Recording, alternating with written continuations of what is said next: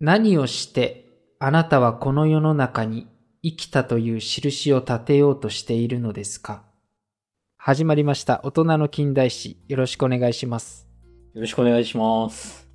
小型太郎はあれだよね。なんかこう、付き合った女の数でそれが決まるみたいなこと前言ってなかったっけ？言ってねえよ。なんだそれ。俺なに似たようなこと、似たようなこと。なんか、言ってないよ。いやなんか、子孫を残したじゃない。なんか似たようなこと言ってたと思うんだよな、でも。言ってねえから、やめろ。なんかそういう、あの、情報戦略す。いや別に俺はそんな植え付けてるわけじゃないよ。あの、事実しか基本的には言わない人だからさ。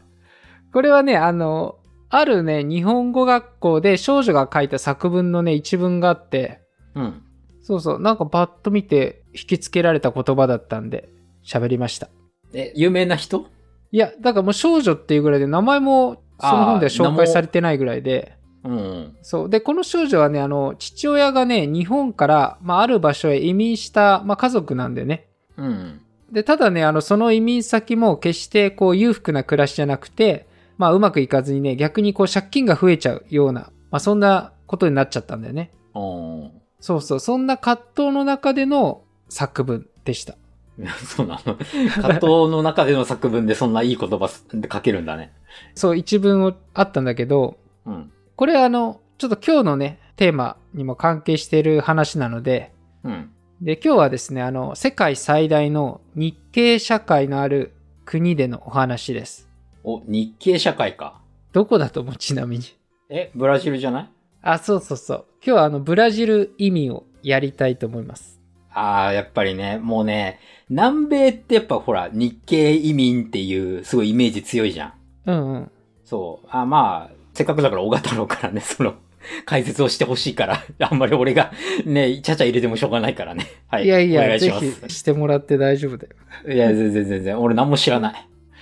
で、ブラジルにはね、世界最多の約ね、190万人もの日系人が暮らしてるんだよね。うん。で、まあちょっと時代背景から、まずは行きたいんですけど、うん。日本の移民自体はさ、1868年頃にハワイから始まったってされてるんだよね。うん。で、その後、北米を中心に、えまあ、行われていて、ただ、移民の数が増え始めると、アメリカでは移民を制限するっていう動きが出てきたんだよね。うん。そう。で、またさ、あの、日本が日露戦争に勝利すると、アメリカはこの日本の勢いを警戒して、1924年には、まあ、通称、排日移民法っていうのが制定されたんだよね。うん。で、これによって、あの、日本の移民はアメリカ行くことを禁止されたんだよね。うん。そうそう。で、そこで新しい移民先としてブラジルが推奨されてくるんだけども、うん。それまでにもさ、ブラジルへは日露戦争後の1908年から移民が開始されていて、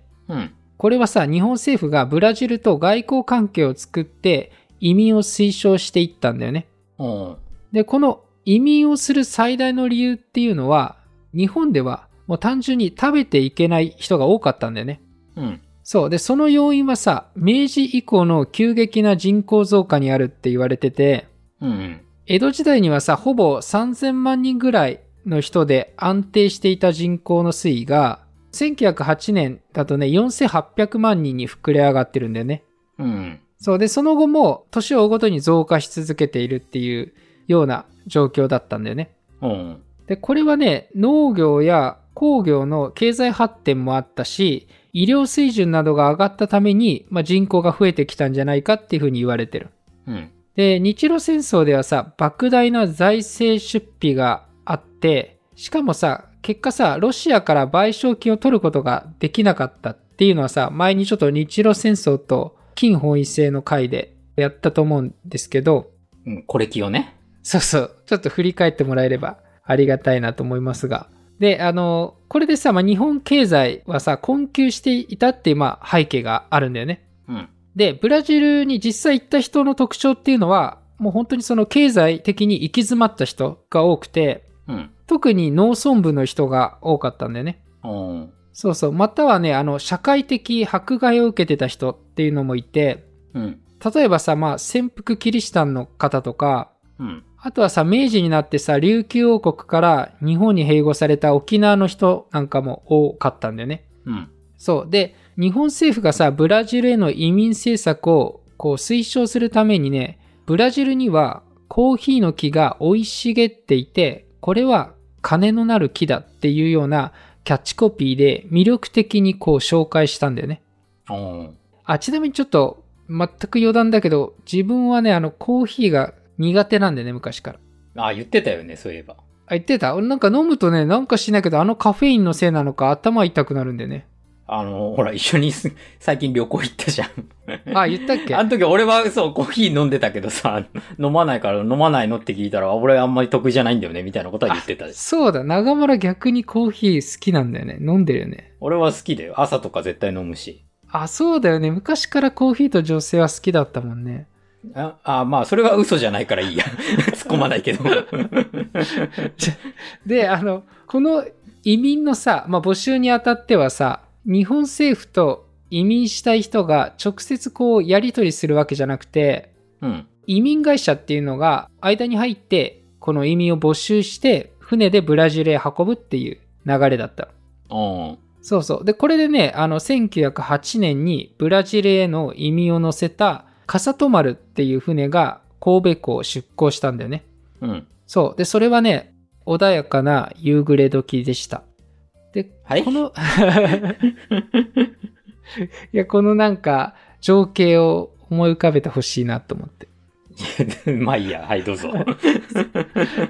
で、この移民がさ、日本で初めての、まあ、ブラジル移民団で、うん。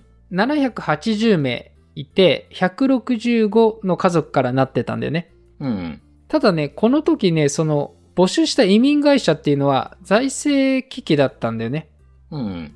なんかね、これはね、本当はね、この第1回の時も900名以上集めないと、財政的に厳しいっていうことがあったんだけども、あの、募集期間が短かったっていうのもあって集まらなかったんだよね。うん。そうそう。で、そこでね、この移民会社は、そのブラジルに向かってる船の中で、移民に対してね、金を持っていることは危険だからっていうのを説明して、移民のね、所持金を船の中で預かってるんだよね。うん。で、こうしてね、まあ、52日間か、あの、長い航海を得て、ブラジルのね、サントス港へ着いたんだよね。うん。そう。で、そしたらさ、まあ、あの、移民の人はさ、お金を返してもらおうと移民会社に言ったんだけども、なんとそれは返してもらえなくて、もう無一文の状態で、ブラジルで過ごさなきゃいけないってことになっちゃったんだよね。うん。そうそう。なんか、これ、翌年にはね、ちょっとだけ返したっていうのはあったんだけど、うん。その後ね、結局この移民会社は倒産しちゃってるんだよね。うん。そうそう。まあそんなことがあって、この移民の人たちはね、まずブラジルへ着くと、移民収容所ってとこに一箇所に集められるの。うん。で、そこからこう割り振られて、まあ多いのが、この各地のコーヒー農場へあの割り振られたんだよね。うん。そうそう。で、なんか俺ここでさ、もう移民収容所って名前が出てきた時にさ、なんか親っていう風にもう思ったんだよね。う ん収容所だもんね。そうそう、なんだこのネーミングはっていうのがあって、まあ、この疑問はさ、後々ちょっと説明するんで、今は渋めの顔をしてもらってていいですか？なんで渋めなんだよ。いや、コーヒーだけに。あ、そう、コーヒーくん、あ、そういうこと？難しいな。そうそう。で、それからね、あの、農場に着いた移民はね、まず与えられた家にはね、ベッドもなくて、うん。最初はね、この枯れ草を引いて寝たりとかしてたんだよね。うん。そうそう。で、その後ね、自分たちで、あの、山から木を切ってきたりとかして、ベッドを作って、まあ、そこにあの、トウモロコシの皮をいっぱい集めて、クッション代わりにしたりとか、まずでその、最低限寝泊まりできる環境から作らなきゃいけないっていうような、まあ、状況だったわけ。うん。で、このね、コーヒー農場の仕事で、ちょっと農場によって多少違うところもあるんだけど、だいたい1日の流れを説明したいと思うんだけど、うん。午前ね、4時ぐらいに鐘が鳴るんだよね。うん。で、その鐘で移民たちがこう目を覚まして、次にね、午前6時にまた鐘が鳴って、コーヒーの収穫に向かうんだよね。うん。で、コーヒーの木ってさ、3、4メートルほどこう高い木で、うん。コーヒーのさ、赤い実がそれで上になってるんだよね。うん。で、その木の周囲に布をあらかじめ引いといて、脚立を使ってさ、直接その実をさ、手でしごき落とすんだよね。ん？しごき落とす？そう、しごくってあの、もう絞り取るみたいな感じの枝にこうついてるのプシュって、あー、スーって感じで、ブチブチブチって感じで取るわけね。ギュって握ってスライドさせるみたいな。うん。そう、俺もこれしごくって言うんだと思って。ちょっとよくわかんなかったけど、あの、そう言われたらわかったわ。ああ、なるほどね。そうそう。で、今はさ、大型機械とかで揺らして収穫できたりするらしいんだけど、うん。もうこの時はもう手作業だから。ああ、まあそうだろう。そうそうそう。で、実を落とした時にさ、枝とか葉も混じってまあ落ちてくるんだよね。うん。で、それを拾い集めて、粗いね、網の上に乗せて、これをね、空中に高く放り投げるんだって。うん。で、そうするとね、赤い実以外の、まあ泥とかさ、ほこりっていう、まあ異物とかが取り除かれるんだよね。うん。ただ、この時にね、ホコリとか泥かぶって、顔は真っ黒になっちゃうような中で作業してるんだよね。うん。そう。で、コーヒーにはさ、使えない落ちた実とかはそのままにしておくと、腐って害虫の発生になるから、一箇所にこう集めて土をかぶしたりとか、清掃もしていくんだよね。うん。で、収穫できた綺麗な赤い実は、朝でできた袋に詰め込んで、次の木へとこう移動をするんだよね。うん。で、こういった流れの作業を、まあ、炎天下の中、日没まで続けるわけよ。うん。で、これね、農場主はね、日本人移民に対して一家族3人あたりに、まあコーヒーの木で言うとね、3000本から4000本ぐらいを請け負わせたっていうんだよね。うん。相当な数だよね。まあそうだよね。そうそう。で、他にもね、あの農園の雑草取りとか作業っていうのはいっぱいあって、うん。まあこんなもうずっと働き詰めの一日が待ってるっていう感じ。うん。で、この移民のね、収入っていうのは、コーヒーの実の取れた量によって決まるんだよ。うん。そう、だからいっぱい取った方がいいじゃん。まあ、そうだね。そうそう。で、いっぱい取りたいんだけど、移民が来た時っていうのは収穫のピークが終わっている時期で、うん。いや、もうなんでそんな時に連れてきたんだっていうのをちょっと思ったんだけど、それとさ、その年っていうのはさ、共作でコーヒーの実がそんなに取れなかったんだよね。うん。そう。だからね、どんなに働いても1日1円にも満たない収入で、移民した人たちっていうのはまともに食べることもできなかったんだよね。うん。だからね、あの、トウモロコシのこう粉とかをもらってきて、そればっかり食べてたりとか、まあ、そういうね、本当に食べるものに困って生活をしていたんだよね。うん。そう。で、それとね、農場には生活に必要な日用品を売ってる売店があるんだけども、うん。移民はさ、現金をほとんど持ってなかったから、その売店で、付けで、あの、購入をしてたんだよね。うん。で、たださ、そこの売店で売ってるものがさ、市場の倍くらいある法外な値段になっていて、うん。だからといってさ、都市部の市場まで行って買うっていうのは距離が遠すぎるから、そこの売店で買うしかなかったんだよね。うん。で、こうしてね、付けで買った金額をコーヒー農場で得たわずかな収入から、後でね、差し引かれるんだよ。うん。でそうするとさ、いくら働いても全然稼げないっていう構図ができてきて、うん。むしろね、マイナスっていうか借金になっているケースが多かったんだよね。うん。で、この移民たちはさ、そもそもブラジルまでの渡航費用にさ、一人150円以上払ってきているんだけども、うん。で、そのほとんどの人が、そのお金を払うのにも、日本で借金をして、なんとか用意した渡航費用だったの。うん。で、それをさ、まあ、ブラジルに行ったら、稼げるっていう思いで来てるのに、全然現状話が違うわけなんだよね。うん。これにね、移民の怒りはあの爆発をして、こう、まあ、騙されたっていう風に感じて、農場からね、脱走するっていう人たちも多く出てきたんだよね。うん。ちょっともうこのさ、脱走っていう言葉なんだって思って。まあ、収容所とね、やっぱセットだよね、脱走っていうと。そうそうそう。で、農場ではさ、これ仕事中はずっとね、監視員がついていて、監視されてるようような状況なんだよね。うん。で、それ以外の時間もね、農場主は逃げられると働き手を失うから、常にね、こう逃げられないように警戒をしてるっていうような状態だったの。うん。そう、だからそのためね、脱走するにも、準備がこう前々から計画しなきゃいけなくて、うん。警戒の目を盗んで、こう夜になんとか逃げ出すっていうようなことをしたんだよね。うん。で、脱走した移民はね、新しい働き場を求めて、新たな農場に行ったりとか、まあ別の仕事を探したりとか、いうふうにしたんだよね。うん。で、これちょっとさっきからあった、もうこれ奴隷なんじゃないかっていうような風にちょっと思ってたんだけど、うん。これはね、あの、ブラジルの背景を見るとちょっと分かってきて、もともとさ、ブラジルはさ、インディオって言われる先住民族がいて、1500年くらいにさ、ポルトガルが来航して、その後さ、ポルトガルの植民地になったんだよね。うん。で、ブラジルの気候はさ、サトウキビの栽培に適していて、その栽培をさ、先住民族のインディオを奴隷として働かせたっていうのがあって、うん。で、その後さ、アフリカから大量に黒人奴隷が連れてこられて、これもまた働かされているんだよね。うん。で、19世紀に入って、ポルトガルから独立を果たしたブラジル帝国っていうのができる。うん。で、その頃はさ、新しい産業として、あの、このコーヒー栽培っていうのが盛んに行われるようになったんだよね。うん。で、その労働力として、またね、引き続き黒人奴隷が使われたんだよね。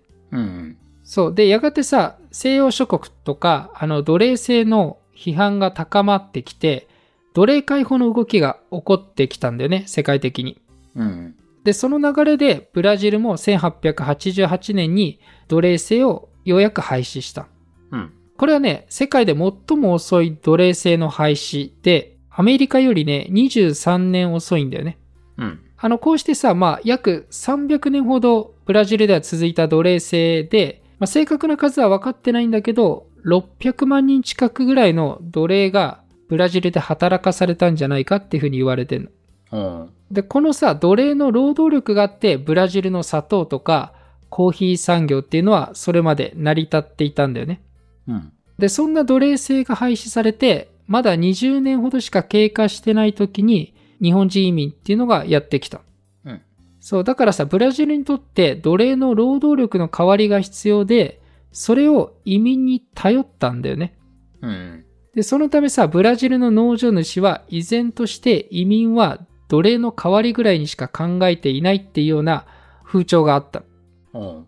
で、結果、あの、第1回のさ、カサトマルに乗ってきた日本人移民っていうのは、1年後に最初のね、農場に留まった人っていうのは4分の1だけって言われてる。うん。他はね、別の働き場を求めていなくなってるんだよね。うん。で、その後もね、まあそういう実態を知らずに日本からね、移民が引き続きこう送られ続けたんだよね。うん。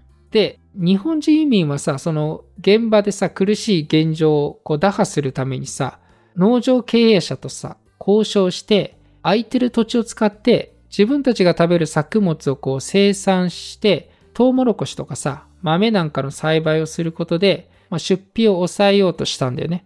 うん。で、実際にね、自給体制がこう確立して、あとそのコーヒーが豊作であったとしても、結果ね、やっぱり収益を上げることは難しかったんだよね。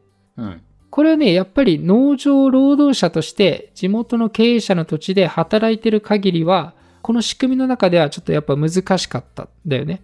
うん。そう。まあ、なんかこれちょっと、なんかサラリーマンも結局そうだよねって、ちょっと思っちゃったんだけど。まあ、小賀太郎はね、ほら、有料企業のサラリーマンだからそんなことはないけどさ。やめろ、その植え付け全然違うわ。いやいや、まあまあまあ、俺よりはって話だ。まあ、もっとこれは過酷な話なんだけどさ。まあね、うん。で、移民がさ、成功するには、自分たちの土地を持つことだっていうふうにやっぱ考えは行き着くんだよね。うん。で、そこで日本人集団地を作るっていう動きが出てきた。うん。で、こうしてね、あの、ブラジル最初の日本人集団地ができたのがね、イグアッペ植民地って言われるところなんだけど、うん。これはね、あの、日本の資本家とかが資金を募ってできた、あの、ブラジル拓殖会社っていうのが、ブラジルのそのサンパウロ州政府との間に5万ヘクタールの土地を契約をして成立したんだよね。うん。で、この農場ではさ、もちろんそのさっき言った監視員とかがいなくて、常に監視されるっていうこともなくて、自分たちの自由に農業が行えるっていう、まあ希望があったんだよね。うん。たださ、その土地っていうのは、まだ未開拓の場所で、まずはさ、開墾してさ、あの農作業ができるようにしないといけなかったんだよね。うん。その土地っていうのはさ、今まで別の経営者がこう開拓しようとしたんだけど、断念して、あの、撤退してきた土地だったの。うん。そのね、原因はね、マラリアだったんだよね。おーそう、キャリーじゃない方ね。それマライアね。すごい。いや、わかるだろ、それぐらい。あ、そう。で、このブラジルのさ、まあ、風土病としてマラリアっていうのは結構あったんだけども、うん。特にこのイグアッペ植民地っていうのはマラリアに感染する人が多かったんだよね。うん。それはね、この土地が海岸からも近くて、沼地のような湿地帯が続いていたんだよね。で、日本人はさ、逆にその水辺に近い方が土地は肥沃で作物を育てやすいっていう考えで、まあその土地を選んだんだよね。うん。ただこれやっぱマラリアっていうのはさ、マラリア原虫っていう寄生虫を持つ特定の蚊に刺されることで感染していくんだよね。うん。で、その蚊っていうのはさ、水辺の近くは多く生息してるから、多くの人がこのマラリアに感染しやすい場所だったんだよね。うん。なんかね、当時の開拓者には結構十分なね、マラリアの知識っていうのはなかったみたいなんだよね。うん。で、マラリアになるとさ、激しい寒気とか震えが起こって、高熱が続いたりとか、頭痛、嘔吐なんかの症状も見られたりするんだよね。うん。まあ、それでさ、抵抗力が落ちてる時に別の病気を併発して死亡するっていうケースもあったんだよね。うん。で、当時のさ、移民っていうのは食事も十分に取れてなくて、マラリアに抵抗する体力を維持することが難しくて、うん。また医者とかさ、医療体制も整ってなくて、薬もないような状況だったんだよね。うん。そう。で、さらにさ、あの、十分に回復してなくても、働かないと暮らしていけないから、無理をしてこう、働きに行く。で、それでまたさ、亡くなるっていった悪循環が起こってたんだよね。うん。そう。で、これでね、犠牲者どんどん多くなって、1日3人亡くなるっていう日もあったりとか、うん。その家族の中で誰かが1人は亡くなってる、もしくは全滅してるっていうケースが、この土地で見られたんだよね。うん。それでもさ、生き残った人たちで、米やトウモロコシなんかを諦めずに育てて、ようやくね、初めての収穫を迎えたんだよね。うん。そしたらね、またある悲劇が襲ったんだよね。うん。これはね、あの収穫目前の作物がすべてダメになってしまったんだけども、それはなんでだと思なんで？ううん。干ばつとか？あー、それはその後出てくる。あ、そうなの この年はね、バッタなんだよね。ああ、バッタね。ね、よくテレビとかでね、なんか見たことあるよね。うん。そう、バッタの大群がさ、空一面こう覆ってやってきたんだよね。うん。で、その作物に飛びついて食べ尽くされてしまったんだよね。うん。あの、それでもさ、めげずにバッタが去った後に再び種をまいて作物を育てようとしたんだけど、そこにはさ、バッタが産み落としたさ、卵からさ、生まれた幼虫によって、また食い荒らされちゃうっていうような状況が起こった。うん。そう。だからもうこの年はね、結局全然作物が収穫できなかったんだよね。うん。その後もさっき長丸が言った干ばつとか、あと障害で苦しめられたりとかしたんだよね。うん。で、ただ、あの、それでも諦めることなく、この土地でね、懸命に作物を育てて、日本人の集団地っていうのは、まあ、拡大していって、あと他にもさ、この日本集団地っていうのは徐々にいくつもできてきたんだよね。うん。そうそう。これでね、あの、第1回目の笠戸丸で来た移民でね、数少ない成功者っていうのが何人かいるんだよね。うん。ちょっと一人だけちょっと紹介するんだけど、うん。この男性っていうのはね、はじめ牛を飼ってる農場で雇われて、牛のね、乳を絞って、絞りたてのね、ミルクを即売するっていう仕事に就いたんだよね。うん。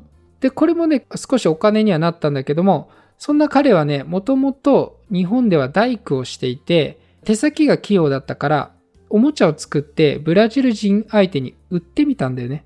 うん。そう。で、この手作りのおもちゃが人気を呼んで、お店を開くまでになって、稼ぐことができたっていうケースがある。うん。そっちのおもちゃじゃないからね。ああ、小太郎がよく使う方ってこと？やめろ。そう。俺はいいんだよ。子供向けの、ね、いや、おいや、そっちのおもちゃじゃないだろうって。なんだこれ。いや、言い出したの小太郎じゃん。大人の近代史だがタイトルがちょっとややこしいんだよな。まあね。あの間違ってた人多分いたと思うからね、初めのうちは。いねえよ。あ、いない？で、彼はね、その儲けた資金で、日本のそのふるさとへ帰って、実家にね、家をね、建てるこう援助したりとかもしてる。うん。で、数少ない成功者の一人なんだけど、あそう、ただほとんどの移民は、こう一時的に稼ぎにブラジルに来たつもりが、稼ぐこともできずに、日本に帰ることもなく、ブラジルへね、こう定住せざるを得なかったっていうのが現状なんだよね。うん。でね、1920年代に入ると、政府がね、国策としてブラジルへの移民をさらにこう推奨していくんだよね。うん。で、渡航費用の援助なんかもするようになって、移民の数っていうのはこうますます増えていったんだよね。で、ただね、あの、その後ね、ブラジル政府っていうのは、ナショナリズムを強く打ち出すような政策を行うようになって、その中でね、1934年に移民二分制限法っていうのが成立するんだよね。うん。これによって日本からのブラジルの移民の数が制限をされて、で、しかもその頃ね、日本は満州への移民をこう推奨するようになった時期と重なって、うん。ブラジルへの移民の数っていうのはこう徐々に減っていったんだよね。そう、こっから先はね、ちょっと詳しくは満州移民の回を聞いてもらえれば、ちょっと説明してたりするんで、よかったら。そうだね。あの、小賀太郎のね、人気会の人、まあ、てか、小賀太郎会はみんな人気なんだけど、満州も結構ね、やっぱり人気だったしね。いやいや、そうでもないんだけど、で、その後ね、第二次世界大戦が起こって、ここでね、ブラジルっていうのは、アメリカなんかのその連合国側を支持したんだよね。うん。これはあの、当時、ブラジルにアメリカとかイギリスの資本が進出していて、まあ、それによって産業がこう目覚ましく発展していったっていう背景もあったって言われてる。うん。で、そのためさ、この戦争中っていうのは日本とは国交を断絶してるんだよね。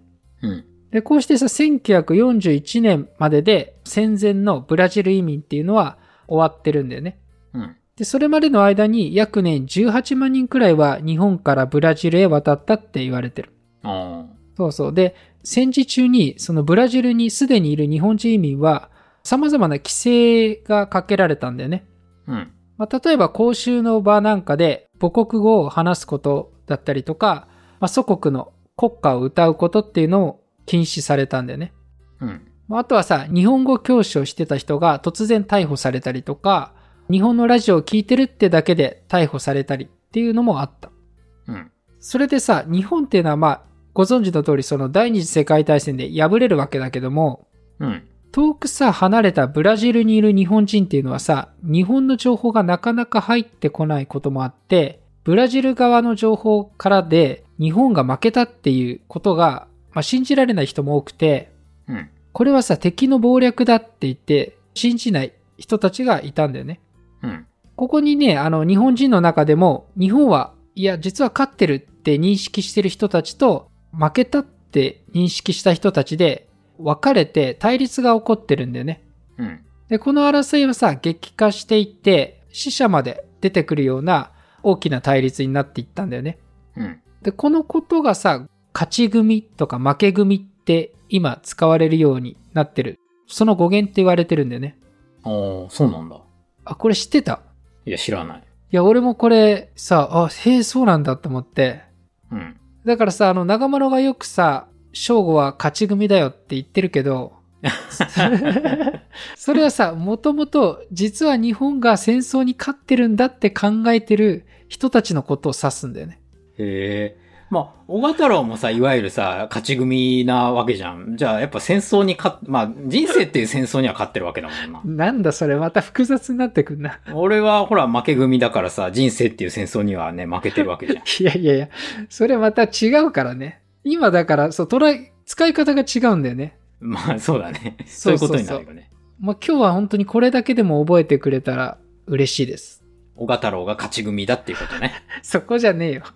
あそこじゃない。で、戦後さ、日本は戦争によってさ、まあ、町とかは荒廃してさ、経済はまあ、どん底に入るんだよね。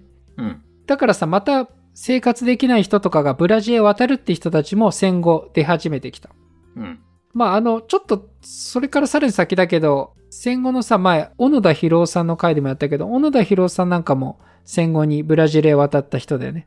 うん。そうそう。まあ、そっからさ、日本っていうのは高度経済成長してきて、ブラジルへ行くその移民の数っていうのは減少していって、まあ今に至るっていう流れがあるんだよね。うん。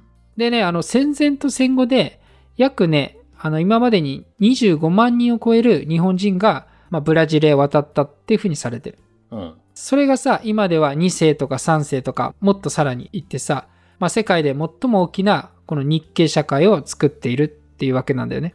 うん。そう。で、現地のね、あの、今、そのブラジルの日系人って、あの、優秀な人が多いっていうふうに言われていて、うん。実際にさ、ブラジルでの大学進学率なんか見ても、日系人の割合って高いんだよね。うん。そうそう。これね、まあ、ちょっといい言葉じゃないんだけど、ブラジルではね、大学に入りたかったら、日系人を殺せって言われるぐらい、まあ、そのぐらい、そう優秀なんだよね。うん。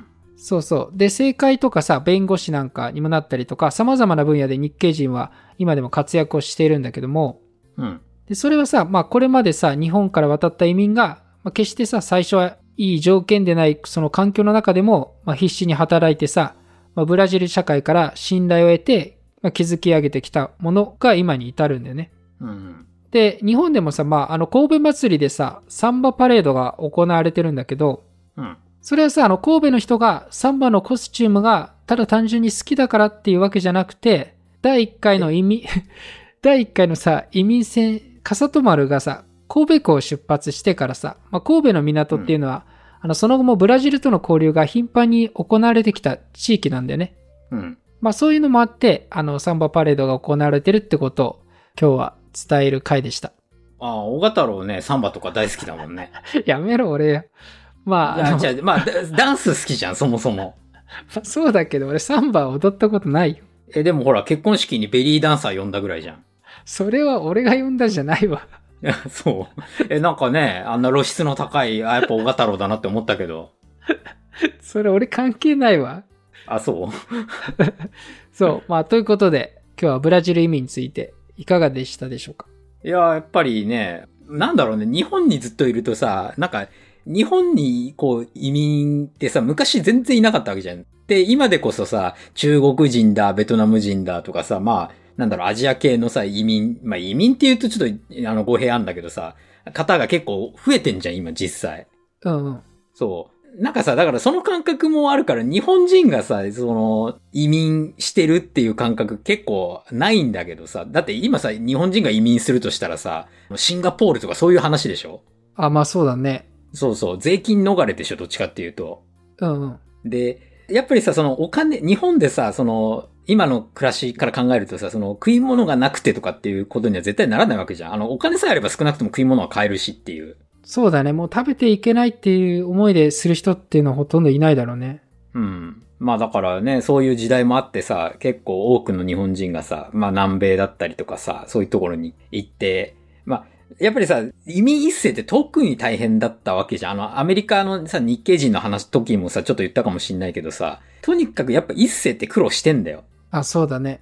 うん、ゼロからスタートだからね、何か用意されててさ、ここで暮らしてくださいとかじゃなくて、もう本当にさ、まあそれこそ南米の例で言ったらさ、何にもないところをさ、耕してさ、それで開墾して畑を作ってとかっていうところから始めてたりもしてるわけだからね。うんうん。だからやっぱりそういうちょっとハングリー精神がある人たちだからこそさ、まあ、小太郎がさ、ほら、あの日系人結構優秀な人が多いって言ってたけどさ、やっぱり、なんだろうね、そういうハングリー精神の親のもと育った子供、まあ、孫子孫っていう感じでさ、なんつうんだろう、やっぱりこう、受け継がれてるんだろうね、ある程度そういう DNA じゃないけどさ、教えみたいなものが。あ、そうだね。なんかあと、その現地でもね、あの、日本語を忘れないようにとかって、日本語学校を立ち上げて、個別にその日本の集団で教えてたりしたんだってね。うん。まあだからさ、アメリカとかでも、ほら、日本人街とかあるわけじゃん。ニューヨークにだってあるしさ。うんうん。そう。なんかやっぱりそういう海外にこう行ってもさ、日本人同士でこう固まるっていう、それもナショナリズムになるのかな、ちょっと、ちょっとわかんないけどさ。でも、ある意味そういう日本文化を忘れないようにするっていうさ、その、これは本当個人個人の心だと思うけどさ、やっぱり日本っていうものに対してさ、こう、誇りとかさ、まあ、アイデンティティっていうものをさ、やっぱ持ち続けることが、ななんか、その人たちのやっぱりこう、生きがいにもなるんだろうねっていうのはちょっと思う。うんうん。あの、ちょっとさ、この冒頭でさ、日本語学校で書いた少女のさ文章を読んだんだけど、うん。この家族ってさ、あの、その後さ、生活がブラジルで困窮してさ、母親がね、日本へ出稼ぎに、今度逆にまた日本に行くっていうこと、現象が起こってるんだよね。うん。そう、これで戦後にね、あの結構起こった現象で、日本人移民がまた日本に戻る、もしくはその子供とか孫が日本にで出稼ぎに行くっていうような、なんかなんかこう見ると移民の人たちってほんと複雑だなと思って。まあね、せっかく日本語喋れるわけだから日本で働いた方が、まあ儲かるわな。戦後だったら少なくとも。そうそう。まあそれほど日本が豊かになってきたっていうことでもあるんだけどね。うん。まあということで、今回はブラジル移民についてでした。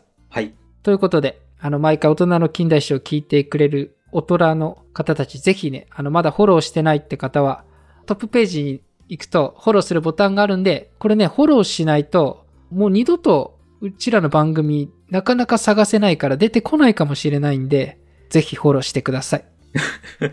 探せなくはないけどね。いやいや、でもあのトピックとしてね、ほとんどあんま扱われなかったりするからね。まああの、探しに行かないと探せないからね。確かに。それは思う。そうですね。まあ、ということで、最後まで聞いていただいて、ありがとうございました。ありがとうございました。